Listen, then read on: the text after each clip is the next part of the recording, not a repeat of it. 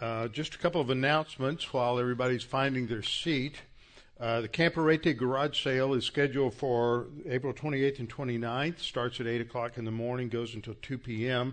If you have any furniture, clothes, toys, um, any kind of items that would be good for a garage sale, you can donate them to uh, Camperete, and then that's sold for uh, in order to provide funds for the transportation of the kids up to uh, up to uh, Camperete this summer.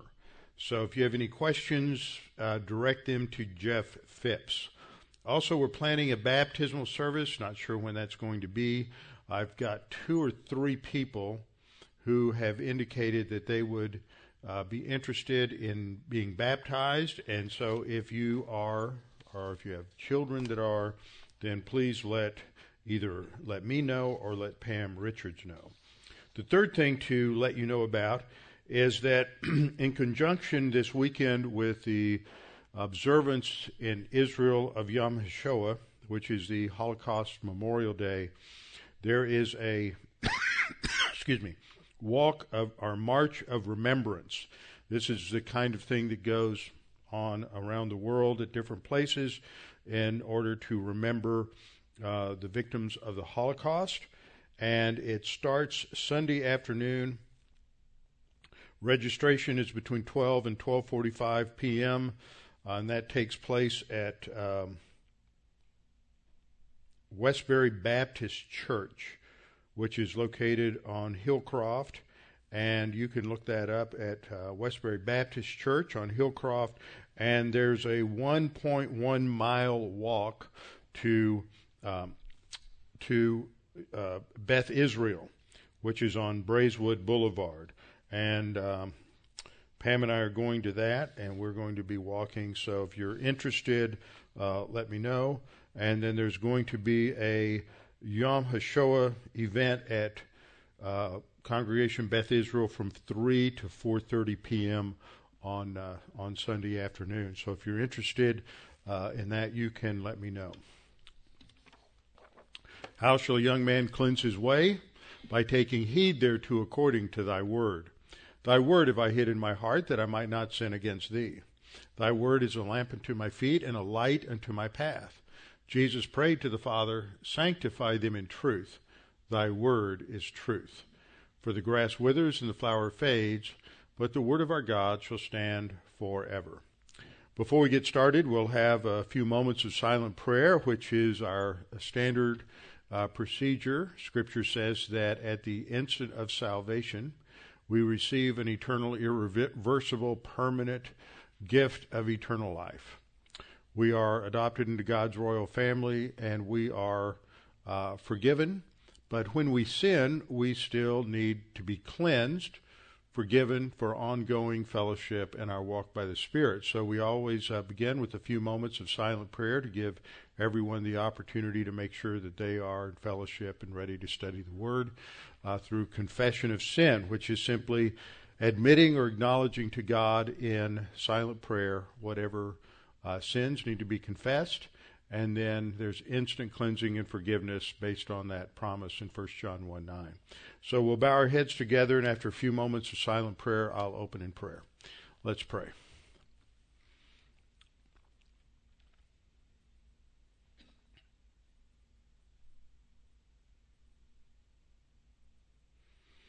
Father, we're thankful that we have this time to come together to study your word, to come to understand what you have revealed to us better, to think in terms of how we serve you and how we make decisions in life in light of what you have revealed to us. Now, Father, we pray that as we study and reflect and think about your will for our lives, that God the Holy Spirit would help us to understand uh, the truth of Scripture and to apply them and help us to be able to apply them in the decisions we make on a daily basis. We pray this in Christ's name. Amen. Okay, we've been studying in 1 Samuel, and in 1 Samuel 23, there are a number of circumstances where David, being pursued by Saul, seeks God's guidance as to how to handle uh, the rumors that he has heard about Philistine incursions and attacks on the cities, and so he seeks God's guidance. And this is during a time of special revelation when God either directly to, to David, because remember, David is also a prophet, even though his office is king, uh, as well as through um, the high priest and the ephod on the uh, the high priestly ephod and the Urim and Thummim. God communicates directly, and passages from the Old Testament where there's direct revelation dealing with the will of God have often confused people who do not make these kinds of important distinctions between the Old Testament period and the dispensation of, of uh, the dispensation of the law, the uh, age of Israel versus the church age in the New Testament, the time of a completed revelation in uh, the canon of Scripture. So there's a lot of misunderstanding, as I pointed out last time, and I summarized some basic things we need to know about the will of God and some basic things that are misconceptions about the will of God. So, briefly summarized, you've heard it said that God has a perfect will for every decision that we make in life that's really the, the, the every is the key word there. Every single decision, there's either one that's on the uh, center of God's will or not. Uh, that's the idea that is often presented. We have to live in the center of God's will, and that God reveals to us precisely what that will is in every decision. And I pointed out last time that if you follow that to its logical conclusion, then every day we make thousands of decisions. I know from um, uh, things I have heard that a school teacher is one of the most stressful positions because a school teacher has to make about 15,000 decisions a day, whereas most people make about 5,000, and some people make less than that. And every decision is uh, supposed to be a stress producer. So if every decision has to be made in light of God has one perfect decision, then that's it makes it extremely rugged making decisions. So, how do we go about decision making and the will of God? You've heard it said, perhaps, that one of the keys to discerning this will is an inner state of peace or tranquility when that decision is made. And as I pointed out, that is a problem with basic, comes from a mystical viewpoint of Christianity. So, my point is, it's not biblical, it's a form of mysticism, and it's very confusing and distressing for most believers. So, we're looking at the doctrine of the will of God. First of all, we have to define terms. The term will of God is used a lot of different ways. Sometimes we'll see an event that occurs and we'll say, well, that's God's will. Subtext, it's God's fault. How many times do you hear do we hear that? Or we've done that ourselves. Well, that's God's God's will, and we're really just blaming God for the situation. Other times we're just using it in a dismissive way, uh, rather than thinking about personal responsibility or accountability. Other times we may be talking about the will of God, and we're seriously looking for um, guidance from the Scripture as to how to make a, a, a wise decision. So the term will of God as defined through by the, theologians in basically three ways. Now, there's a lot of different terms that are used to describe each of these, so I'm going to pick three ways that I'm going to talk about this, and there are subcategories that I'll, I'll mention or synonyms. So, the term will of God describes three aspects of divine volition or God's will in relation to His creation. God's will is expressed towards what he desires his creatures to do. Okay, so the first category is called God's sovereign will. And God's sovereign will is directed towards all of his creation, both sentient and not. And it is, describes the idea that he brings to pass that which he wills to take place and or what he has decreed. That's how it's usually expressed. So sometimes this is also called the decretive will of God from the word decrees.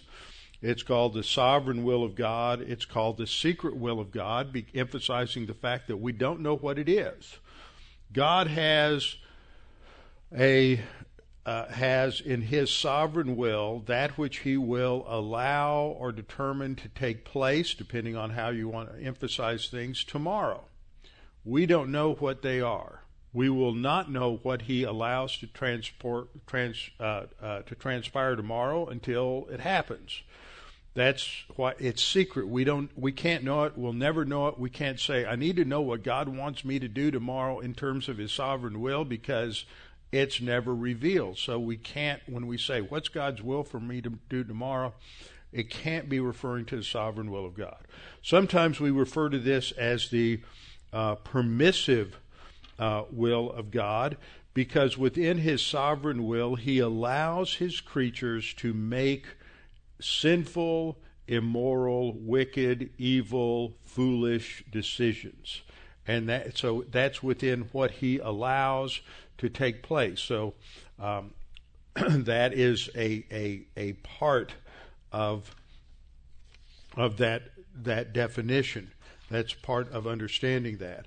So the concept of sovereign will includes his permissive will, and that includes the acts of sinful creatures which God allows to take place during a temporary period of time in order to demonstrate the principles of His will towards uh, and His nature and His grace uh, throughout human human history. The permissive will of God means that God allows human beings to make decisions that are wrong and to experience the consequences of their own uh, failures and bad decisions. God does not coerce human volition to some degree. Now, there are times I think that God creates, uh, as it were, a, uh, in a situation where you're, we're boxed in. We can't make any other other decision, and it becomes obvious that that's the direction that God God takes us. But that doesn't involve our eternal destiny decisions related to salvation or the spiritual life. So God's sovereign will is a hidden secret uh, will of God that is only known in terms of what happened. We only know it after the fact. Second category is God's moral will. Sometimes this is also called his revealed will because he has expressed this through special revelation of the Word of God. It's not expressed through general revelation, it's only expressed through special revelation. These are the commands to do or not to do. Thou shalt not or thou shalt. Those are the commands that express the posit- the, uh, the the moral will of God. So we I will refer to this as either God's revealed will or God's moral will.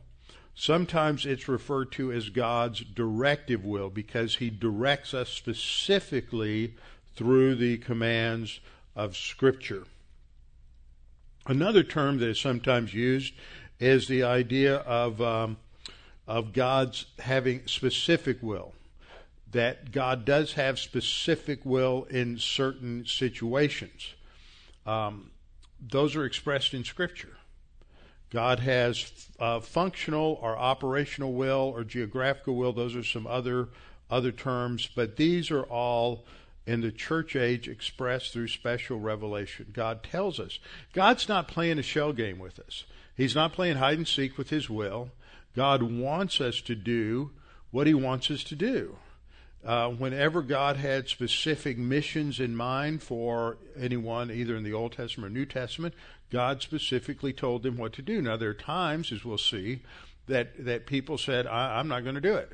We can think of Gideon, we can think of Jonah, uh, probably uh, think of some other people. Balaam uh, would be another example where uh, they disobeyed uh, disobeyed God. Judges uh, chapter 6, 14 through 16, we have a, an example of this. The Lord said to Gideon, Go in this might of yours, and you shall save Israel from the hand of the Midianites. Have I not sent you? What's God's will to for Gideon? Go deliver the, your people from the Midianites. It's clear, specific, revealed will. And Gideon sort of balked at this. As we can see his resistance in verse 15, oh Lord, how can I do that? I'm, I'm a nobody. I'm from the smallest uh, clan and the weakest tribe. I'm the least in my father's house. And the Lord said, in verse 16, surely I will be with you and you shall defeat the Midianites as one man. So that's a specific statement of God's will. It's revealed. This is what I want you to do. As I pointed out last time, later in the chapter, when it gets right down to the situation where Gideon's going to have to go into battle, he tried to avoid God's will. That's how I understand that. He puts out the fleece and he prayed, God, if this is what you really, really want me to do, I want the, the fleece to be wet in the morning with the morning dew and everything else dry. Gideon thought that would be impossible, and so he would avoid what God told him specifically to do. It's very clear what God wants him to do here and later on in the chapter. And then when God did that, the next morning he got up and the fleece was wet and everything around it was dry. That uh, Gideon said, Well, maybe God really didn't get the point. Maybe this was an accident. So he said, uh, Let's do this again, God, and if you really want me to defeat the Midianites, I want the fleece to be dry and then everything, the ground surrounding it to be wet. And so the next morning that happened, and it was pretty clear that Gideon wasn't going to be able to come up with something that was that was too hard for God. And so God would make it made it clear to him. It was already clear to him. And that's a problem with a lot of questions that believers ask. We've all done this. I want to know what God wants me to do, but we really don't. Uh, it's clear in Scripture what the Lord wants us to do in many, many cases. So uh, we we just want to do something different. You have another example of the um, of the will of God in Ezekiel uh, chapter 4, uh, verse 1. You also, son of man, take a clay tablet and lay it before you and portray on it a city Jerusalem. So God is speaking to, to Ezekiel, and he wants him to do something.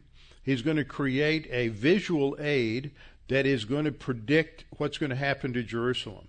And so it's a specific revelation, exactly what he wants uh, wants uh, Ezekiel to do. So these are examples where God has specific things in mind that He is uh, He wants people to do. Uh, another example, this one from the from the New Testament, in Acts chapter ten. This is when uh, uh, Peter is having his time with the Lord, and he's given a vision, and there's this big tablecloth that comes down from heaven, and there's all these unclean animals, unclean food that's laid out, and God says to him, Take and eat. And kosher Peter says, Not at all. I'm not going to touch it. He's very self righteous at that point, and God is directing him to do this. But he, he hasn't quite processed this yet because in the law, he's been told not to eat these things but he hasn't processed the dispensational shift that's occurred that Christ on the cross is the end of the law. And so now God is making it clear to him that that which was unclean under the Mosaic law has now been made clean because these were ritual distinctions, not distinctions related to an inherent problem. Just as a side note, that passage is one that, that is, is really important to understand that this was didn't have anything to do with diet. Every decade, somebody comes out with a what would Jesus eat type of diet, and they they think that if you eat according to the Mosaic law, you're going to be healthier. Well, in some cases that might be true. It might not be true, but that had nothing to do with why God gave the Mosaic law because between the time of giving of the Mosaic Law, don't eat trafe. Trafe is a word for non kosher food. Don't eat trafe. Don't eat shellfish because they're scavengers. Don't eat uh, pork because of what pigs eat. And all this other people say, oh, that had to do with health. Well, and they couldn't cook it right. That's especially, that might apply to pork. Well, wait a minute. In Acts chapter 10, God didn't say, okay, now it's clean because I've taught you how to properly prepare it and cook it. God didn't say that. The point is, the cross is what makes the difference, not a new understanding of how to cook certain kinds of food. Had absolutely nothing to do with that. It's all spiritual. Uh, it's all training aids for teaching certain spiritual truths. So, what happens in Acts 10, you have uh, Peter who has uh, been praying, and he sees this vision, and about the ninth hour of the day, he saw a vision, an angel of God uh, coming and saying to him, uh, or this was Cornelius rather. Uh, Peter's already been had his vision, and uh, the the angel appears to Cornelius, and and when he observed this angel, he he um, Cornelius was afraid and said, "What is it, Lord?" So he said to him, "Your prayers and your alms have come up for a memorial before God. Send men to Joppa and send for Simon, whose surname is Peter. He's lodging with Simon a tanner, whose house is by the sea. He will tell you what you must do." You know, it's always interesting. I'll read a passage like that, and suddenly I see it, see something new. Okay, here's direction from God. This is what's God's will for Cornelius' life at this point. Send somebody to go get Peter. Notice I just went talked about the background. Peter sees the vision, uh, determining what's clean and what's unclean, and he's making this case that I'm not going to eat the unclean, Lord. Don't, I won't touch it. Who's he living with? He's yeah, some of you got it. He's living with Simon the tanner. A tanner is somebody who's working with dead animal skins. A tanner would be almost perpetually ritually unclean. Living in his house would render you ritually unclean. And so we almost see a level of, of hypocrisy here or con- confusion on the part of Peter that he's living in the home that's always got this cloud hanging over it because it's it, uh, of what the tanner does. He's he's ritually unclean, and yet when God says eat eat the eat the trafe, Peter won't eat the trafe. So anyway, it's always little things like that that pop out of the text for you. Okay, that has to do with the fact that God does have specific things at specific times for people, but it's always given as a result of direct special revelation. And then the fourth category is is God's overriding will. And this to me is, is very comforting. I've prayed many, many times in my life as I've had important decisions to make. Lord, don't let me make a foolish or stupid uh, decision here. I don't want to uh, regret this. Um, and so sometimes we make decisions that are contrary to God's sovereign will. This happened with Jonah. God's sovereign and directive revealed will was for Jonah to go to Nineveh.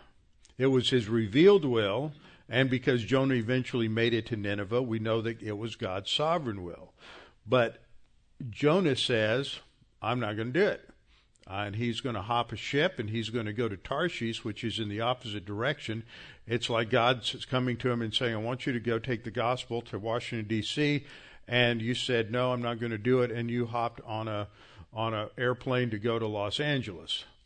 That was he just went completely in the opposite direction, but God overrode his decision so that eventually Jonah ends up right where God wants him to be.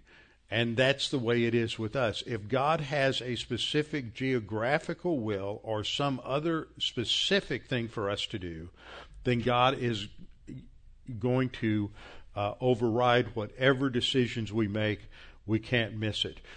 And if we are truly, you know, if we're believers and we're trusting in the Lord, Proverbs 3, 5, and 6 says, Trust in the Lord with all your heart and lean not on your own understanding. In all your ways acknowledge Him, and He will direct your path. So if you're walking with the Lord by faith, trusting in Him, then that's even more true. You're, you're really focused. I want to make the right decision. God is going to direct your paths. He may not do it overtly. What we want is something overt. I want a sign. I want God to tell me to go to this college or that college. Last week, last lesson, I used uh, somebody who God wanted them to go to Texas A&M, and all the Aggies probably said gig 'em, because as far as they're concerned, that would be the only place God would ever want anybody to go and uh, they tried to, they were going to go to Texas, go to University of Texas, and God said no, I, I, and He wouldn't ever let that happen. So all the Aggies were happy, but it would happen the other way too. Somebody where God wanted you to go to University of Texas, and you said no, I'm going to go to A and M. That God is going to prevent you from ever uh, bringing that decision to fruition. He's going to work out the details so you end up uh, at University of Texas. God is going to direct our paths covertly so that even if we start off making the wrong decisions or desiring to go in the wrong direction, God is eventually going to shut things down and we're going to end up um, doing what exactly what God wants us to do. It's he he is going to bring that about. Okay, let me put this little diagram up here for understanding God's sovereign will and his moral or revealed will. On the left, we have a circle that describes God's sovereign will. All of the things that God has determined will happen or he will allow to happen within human history. On the right circle, this circle describes the, the God's moral and revealed will. This is all the thou shalt and thou shalt nots that are in Scripture. They will overlap because part of God's sovereign will allows people to do that which God has revealed to, for them to do. So that's the overlap. But what happens in human history is what's over here. What God requires of us is over here. And when we ask the question, what is God's will for my life? Uh, when we we can't determine this, so we have to focus on the revealed will. What has God revealed that I should do? And if I am doing what God says to do and avoiding that which God prohibits, then God is going to direct my paths and I will, uh, it will bring about what God desires uh, for me to do. Okay. So in this chart, the circle here is that moral revealed will of God that is specifically stated in Scripture. Uh, it the the boundary line is defined by all of the mandates, the imperatives, and the prohibitions that are in Scripture. The thou shalts, the thou shalt not. That's how we know God's will. We have to know what God's word says. It says things like husbands love your wives. It says things like pray without ceasing, walk by the Spirit. Uh, give thanks for all things. That's the parameter. So if we're not grateful, then we're outside of the revealed will of God. If husbands aren't loving their wives, then they're out here. They're outside the revealed will of God. If we're not uh, praying, praying without ceasing, if we're not developing our prayer life, then we're outside that line. We're not living in God's will, and that is, but that's defined by God's revelation. So it is the objective Word of God that gives us the answer to the question how do I know God's will? Because anything else is asking God for some kind of special revelation. And we believe that God's special revelation ceased at the end of the first century. Now, a lot of people balk at that idea and say, well, well, can't God still reveal his will to us? Yes, he can, but that's not the question. The question is, does the Bible reveal that God has ceased revelation? And further, why would he do that? Yes, the Bible clearly teaches in 1 Corinthians 13, 8 to 13, that God is going to cease the revelatory gifts. And why would he do that? Because once we have a complete canon, the question, the issue is, are we willing to trust it? See, if we still are going to rely on God continuing to, to give us specific direction, then we're not trusting what He's revealed to us. And that's one of the big tests in the church age is to trust what God has said.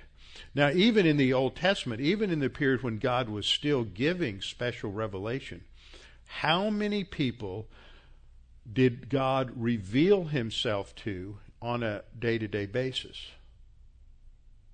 Not many. Not many. It was it was pretty much restricted to those who had specific roles and responsibilities in leading, especially during the period of Israel, uh, the age of Israel from Abraham to the cross, specifically in terms of the prophets, the priests, the kings, the leaders of Israel. It wasn't the everyday person that had the access to this kind of special uh, special revelation because they had a partial or incomplete revelation in the Old Testament that was uh, sufficient for giving them guidance. So we have to understand those dispensational distinctions in relation to God's God's revelation. So all of that defines our terms: God's sovereign will, God's God's moral will, uh, what we do with concepts like operational, geographic, those, the specificity of God's will, and then um, uh, God's um, overriding will. Second point is that to go over some specific verses, I want to talk about each one, specific verses on God's sovereign will. God rules. That's what sovereignty means. He rules from the heavens because he is the creature, creator. This takes us back to the understanding Genesis 1 and 2 that God is the creator and there's a distinction between creator and creature and as a creator God makes the rules. A lot of people don't like that after the fall because they are antagonistic to God. Romans 1 uh, 18 to 23, they're suppressing the truth in unrighteousness. But God rules. He determines what is. Daniel 4:35 all the inhabitants of the earth are counted as nothing, but he does according to his will in the host of heaven and among the inhabitants of the earth. Who are the host of heaven? The term host is an antiquated English word that means army. In the Hebrew, it's Sabaoth, which means the armies of heaven. That's the angels, all of the angels. So he does according to his will among the angels in heaven. That would include both the uh, fallen as well as the elect angels, and among the inhabitants of the earth. Not making a distinction between believer and unbeliever. And no one can ward off his hand or say to him, What hast thou done? He's not accountable to anybody. That's the sovereign will of God. Proverbs 21 1 shows that God directs the thinking of, of people, including leaders. That doesn't mean he makes their decisions for them, but he guides in a covert way. Proverbs 21 1 The king's heart is like channels of water in the hand of the Lord. That would be any king or ruler or president or prime minister or mayor or someone in leadership. That God directs them. God rules from the heavens as to what he is going to bring about uh, uh, in history. He turns it wherever he wishes. Now, this isn't about salvation or spiritual growth. This isn't related to that. This is related to other factors in terms of, of human history. Revelation 4 1, the beginning of the prophetic section of Revelation, from Revelation 4 to the end of, uh, or the midpoint of Revelation uh, uh, 22, we have a pr- prophetic section that is yet fulfilled. It's all in the future. And John writes that after he's been given the visions of the first, of the second and third chapters, he says, after these things, I looked, and behold, a door standing open in heaven. And the first voice which I had heard, this would be an angelic voice, says, It's like the sound of a trumpet speaking with me, saying, Come up here, and I will show you what must take place. Notice the language there. What must take place. It's the sovereign will of God. This is what will take place in the future. So some things have been revealed to us in terms of God's sovereign will. Ephesians 1:11 is another key passage. Also we have obtained an inheritance Paul says having been predestined according to his purpose who works all things after the counsel of his will. Let's start at the end. The counsel of his will is the ultimate determiner in God's sovereignty. It's his will. Uh, he works all things after the counsel of his will, which means he has a sovereign plan and he's going to bring to fruition his plan. This isn't talking about salvation, okay? The word predestination is used there, and a lot of people think that uh, because of the influence of Calvin, you're either predestined to heaven or you're predestined to hell.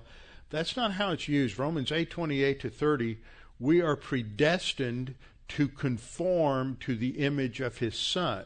The concept of predestination is, is to create a destiny or a goal ahead of time.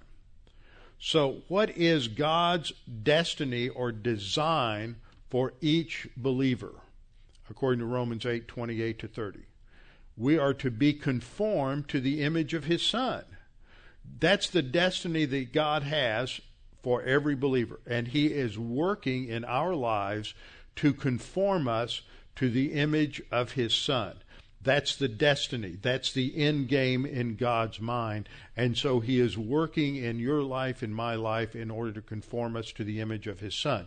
So in the past, God said, This is the destiny of every believer in Jesus Christ is to be conformed to Jesus, and so this is what I'm working in their lives. So um, that's what Paul's describing here.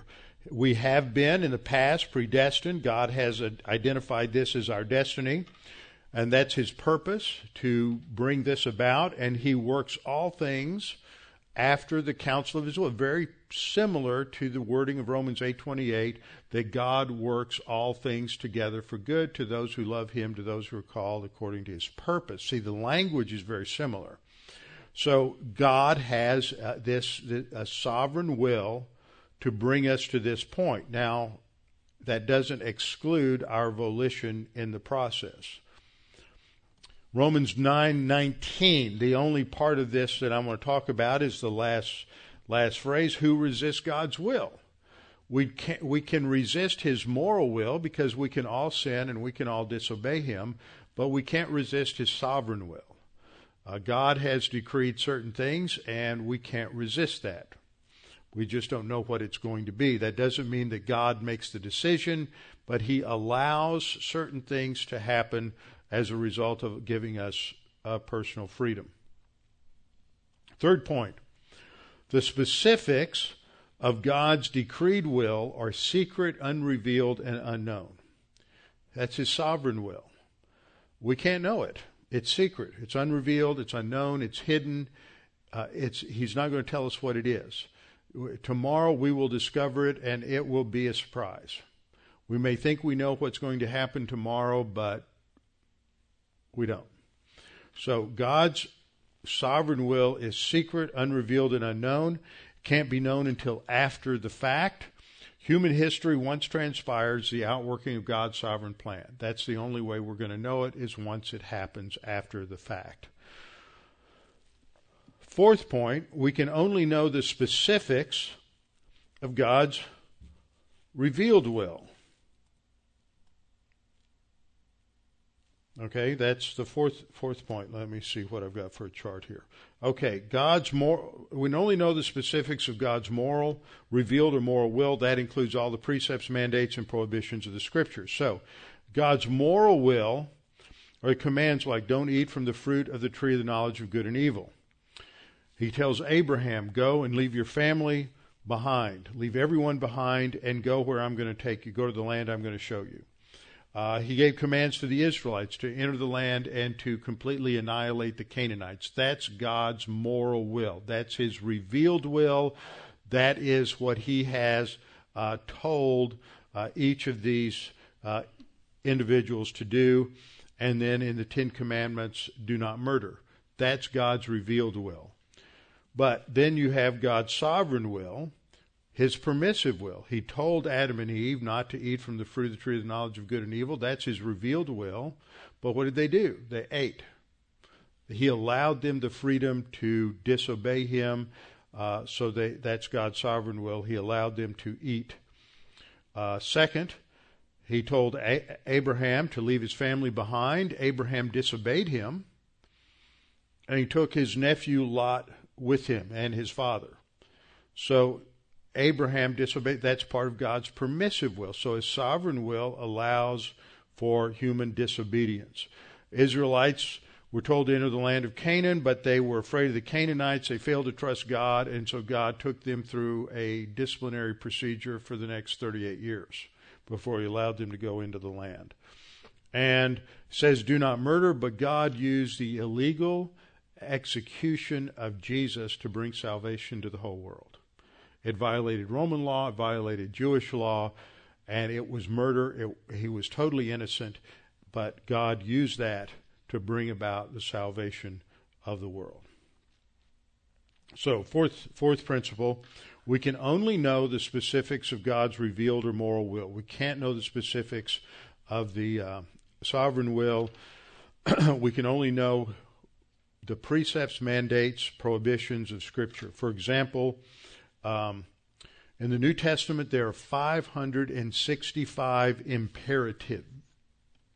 Okay, that uh, includes prohibitions, positive commands, pray without ceasing, negative commands, um, don't commit adultery. So you have positive, negative commands. Those are 565, but there's other ways grammatically to express commands They're somewhat difficult to, a little more difficult to identify. Imperatival participles and hortatory subjunctives also express commands. So all of those together draw that circle. As long as we stay inside the circle of obedience, we're in the moral will of God. When we sin, we're outside the moral will of God. Romans 2:17 and 18 part of Paul's indictment of of uh, of the Jews for failing to obey God. He says, "Indeed you are called a Jew and rest on the law." They were relying on observance of Torah for salvation. You make your boast in God. And plural verb, y'all know his will. Sovereign will or moral will? moral will. They don't know his sovereign will, but they know what God has revealed. You know his revealed will, and you approve the things that are excellent because you're instructed out of the law. So we can know God's revealed will, we can't know his unrevealed will. 1 Thessalonians 5:18 says in everything give thanks for this is God's will for you in Christ Jesus. So when you say what's God's will for me my life? God's will is to be grateful for everything, not just the good things, not just the things you like, but also the things we don't like. Be thankful and give thanks in everything. Then in 1 Thess 4:13 another specific statement of the will of God, for this is the will of God your sanctification that is, that you abstain from sexual immorality. Now, that's a broad term. That includes every kind of sexual activity outside of the bonds of marriage premarital sex, homosexual sex, every kind of sexual relationship outside of marriage is prohibited in this statement. That's not God's will. So it's re- very clear the boundaries for the will of God. Another passage, clear prohibition do not be bound together with unbelievers. The context is very clear. It's talking about marriage. And and I've seen this violated time and time again over the years. My parents were drilling this into me very young. Parents need to teach children a lot of advanced concepts or start laying the foundation long before they're really able to comprehend what they're being told. But I remember from a very young age, once I was a believer, I knew when I came home and I had some new friend, my the first question out of my mother's mouth was going to be what? Y'all know this. Are they a believer? That meant I knew that question was coming. From the time I was six years old, that was going to be the question. That laid the foundation. So when I came home when I was 16 years old and said, I got to have a date for this function on, and I'm going to ask so and so, my mother would say, Are they a believer? I mean, that was drilled into me from childhood. And I knew that. And I knew if I came home, as I did one time, and when I was in junior high, I had a friend. My mother said, Well, I haven't heard you mention him before. Is he a believer? Uh, no, he's Jewish. Well, have you given him the gospel yet? That's how parents train children. You don't wait till they're 18 or 19. If you do, it's too late. You start when they're two, when they're three, when they're four. You drill these things into them so that they know. I mean, I, I was not about to, when I was in high school and college, if I came home and, and I wanted to date somebody, you know, I knew that when I got older, it was, I, I don't think I ever dated, knowingly ever went out with an unbeliever. But that was, that was drilled into me. But I, when I first became a pastor, I had a lot of older people in my congregation whose children were still in the community. It was down in La Marque. And I had a lot of, and, and they didn't come to church. I'd say, why? Well, so and so married somebody. Are they a believer? No. Nine times out of ten, the reason their children didn't come to church was because their children had married an unbeliever or somebody who was a liberal Christian or legalistic Christian or something like that, it was a major problem. Believers need to marry somebody who is who's going to have a similar spiritual momentum to them. That's also there. I've seen some mature believers marry immature believers. That's also a source of problem. So there needs to be a similar uh, spiritual trajectory there. And when this doesn't happen, it creates creates problems. Fifth point. Therefore, God's sovereign will includes his moral will, overlaps his moral will, but his moral will clearly is not always his sovereign will. He allows or permits sin to take place. The difference is that his permissive will, that is what he allows, uh, because uh, he allows creatures the freedom to fail and to make bad choices. We learn I, I, don't know about you but i've learned more from my failures than i probably have from my successes. And fortunately that's grace and god forgives us and we move on. So conclusion on this point when the creature does what god has prohibited then his revealed will is outside his his decreed will. Let me say that again. When the creature does what god has prohibited then his revealed will is outside his decreed will Okay, what I'm saying there is that when we disobey God, we're outside of the of the revealed will of God, but we're inside the sovereign will of God. He permits that. He allows that. I may have not stated that right. Sixth point. Usually we become concerned about the will of God in the midst of some momentous decision. You may become unemployed. What am I going to do now? what's God's will for my what is God doing? Because obviously, when somebody lets us go, God is in the middle of doing something that's shaking up our life for maybe um, several reasons. Because um, I find that that uh, most of the time God is multitasking and He's trying to accomplish two or three things in my life, but we have this decision to make. What am I going to do next? Am I going to go back to school? Am I going to try to change jobs over here? Am I just going to retire? Uh, these are momentous decisions. But God's will really affects every decision from what car to buy and what clothes to wear to what school to attend or how we perform our jobs. Now, wait a minute, you're saying, well, Robbie, I think you said God doesn't have a specific will for you. But let's take an example you're going to buy a car. How much are you going to spend on that car? Is that a responsible amount of money in light of your income? Are you purchasing that car because you're trying to have a certain status symbol? Are you purchasing that car because for, for some wrong motivation? Are you purchasing that car because it's you know it's f- fully within your budget and you just enjoy that particular kind of there's nothing wrong with having fun having a good car or an expensive car that you can just have fun with if you can afford it as long as you're not saying okay well this this is a, uh, some kind of status symbol for me and it makes me somewhat better. So we always have to look at our motives for whatever it is that we're doing.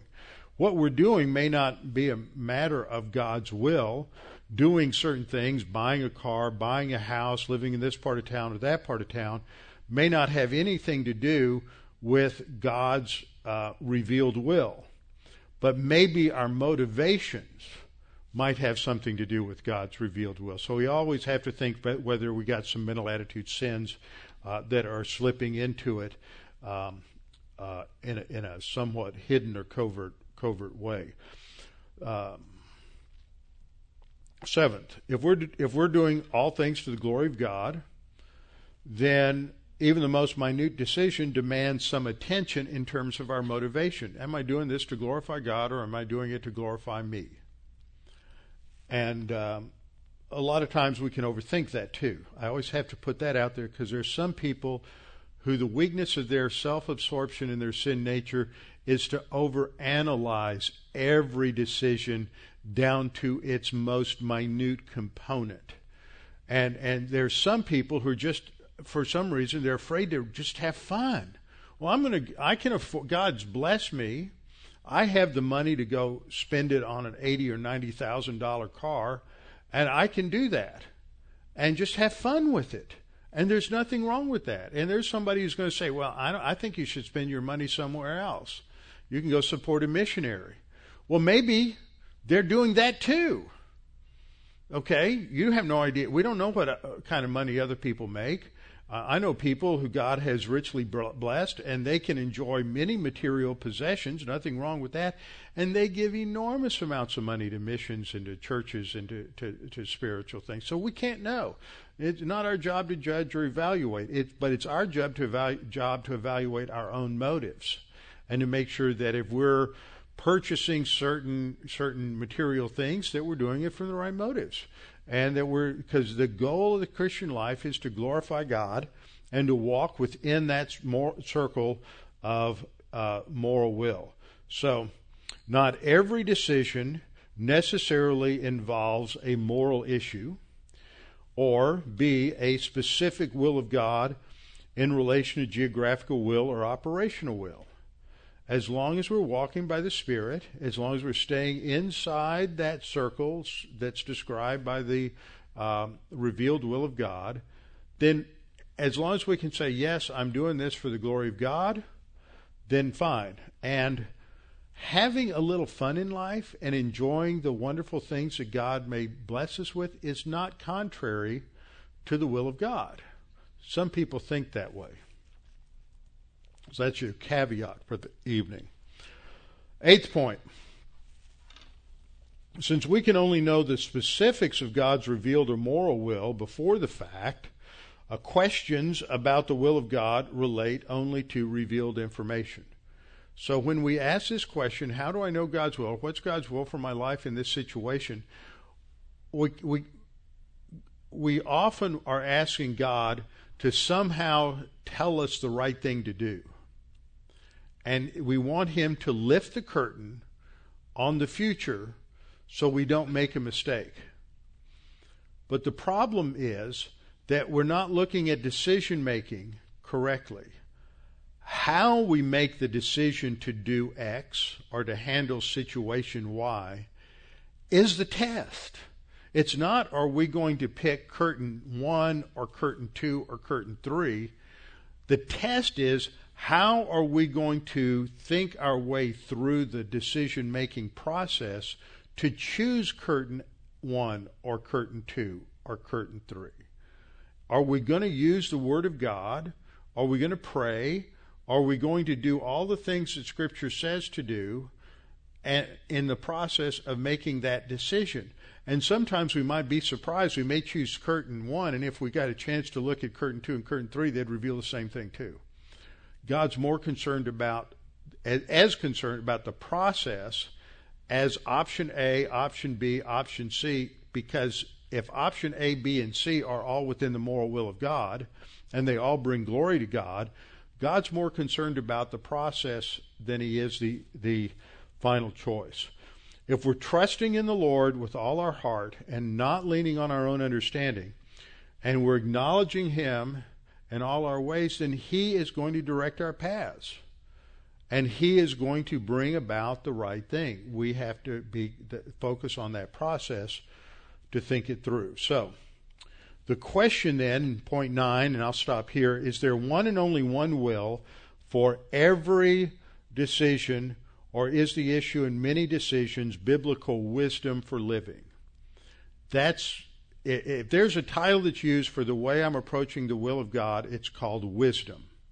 Making choices from the framework of wisdom. That's what Proverbs is all about. Skillful application of the word. And so this this is the focal point. The decision making is the skillful application of what we've learned from the Word of God so that we can build in our lives that which honors and glorifies God and is a testimony forever. So we'll come back next time, pick up here, and start going through some examples where God does have a specific individual will, as well as some other examples of wisdom in the Word of God. Let's pray. Father, we thank you for this opportunity to study, to think about how we make decisions, why we make decisions, and making decisions that glorify you. Recognizing that uh, in some decisions there's a specific will that you stated in your word, and in others there's not. And we must apply the word and make wise decisions and not necessarily uh, it doesn't necessarily involve some a choice between that which is moral and that which is immoral, but involves that which is uh, the best for glorifying you. Father, we pray that you would help us to think through, understand uh, this very important doctrine. In Christ's name, amen.